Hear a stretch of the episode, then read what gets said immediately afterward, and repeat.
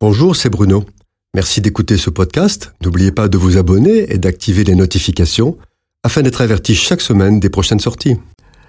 Dans l'Église, on entend souvent parler de vocation et d'appel de Dieu à entrer dans la vocation. Mais qu'est-ce que la vocation? La vocation, c'est Dieu qui appelle à le servir dans des chemins qu'il a tracés pour chacun de ses enfants. C'est un appel à la consécration, à devenir serviteur de l'Éternel. Il n'y a pas de grande vocation ou de petite vocation. Chaque chrétien a une vocation qui lui est propre, qui détermine le sens de sa vie. Mais comment est-il possible de servir celui dont le nom est au-dessus de tout autre nom? Il est le Tout-Puissant qui a créé les cieux et tout ce qu'ils renferment. Comment des hommes tels que nous peuvent-ils servir et même apporter quelque chose à un Dieu si grand, si puissant, si glorieux? C'est en servant l'Église de Christ, l'épouse, que l'on sert Dieu. C'est en étant disciple de sa parole, du bien, de la vérité, de la justice et de la droiture que l'on est serviteur de l'Éternel. C'est en prenant sa part de la vocation de l'Église et en annonçant l'Évangile et le salut en Jésus-Christ. Tous ceux qui travaillent dans l'Église sont ouvriers avec Dieu afin qu'elle accomplisse sa mission. Le prédicateur est ouvrier avec Dieu, mais celui qui entretient les locaux ou celui qui s'emploie au nettoyage l'est tout autant. Les trois sont ouvriers avec Dieu, et les trois, s'ils ont accompli leur service de tout leur cœur, recevront la même récompense dans le ciel, l'un n'est pas plus grand que l'autre. Retenons trois principes essentiels quant à l'appel à entrer dans sa vocation et le service de la maison de Dieu.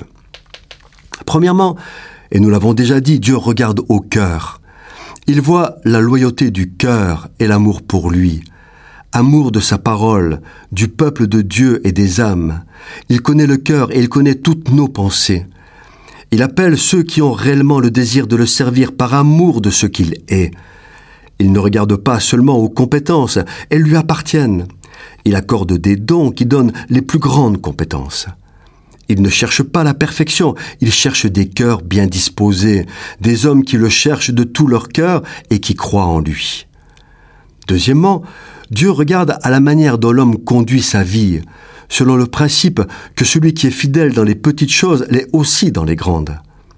Il faut de la fidélité dans les engagements de la vie quotidienne, au travail, dans la famille, dans l'église, dans la vie spirituelle, personnelle. Il faut de l'obéissance et de la persévérance. Dieu regarde à la droiture, l'honnêteté. Il n'appelle pas ceux qui critiquent, qui manquent de sérieux ou les moqueurs, les orgueilleux. Troisièmement, il cherche un cœur prêt à accepter ses plans, quels qu'ils soient, et quelle que soit la discipline qu'il impose. Il attend de ses serviteurs une obéissance par adhésion et non par obligation ou conformisme, comme pour faire plaisir à quelqu'un. Dieu désire et attend du serviteur un engagement sans contrainte ni amertume afin qu'il entre dans sa vocation qui lui est propre, Dieu appelle tous les hommes à le servir. Cette chronique vous a été proposée par Bruno Oldani et Jacques Cudeville.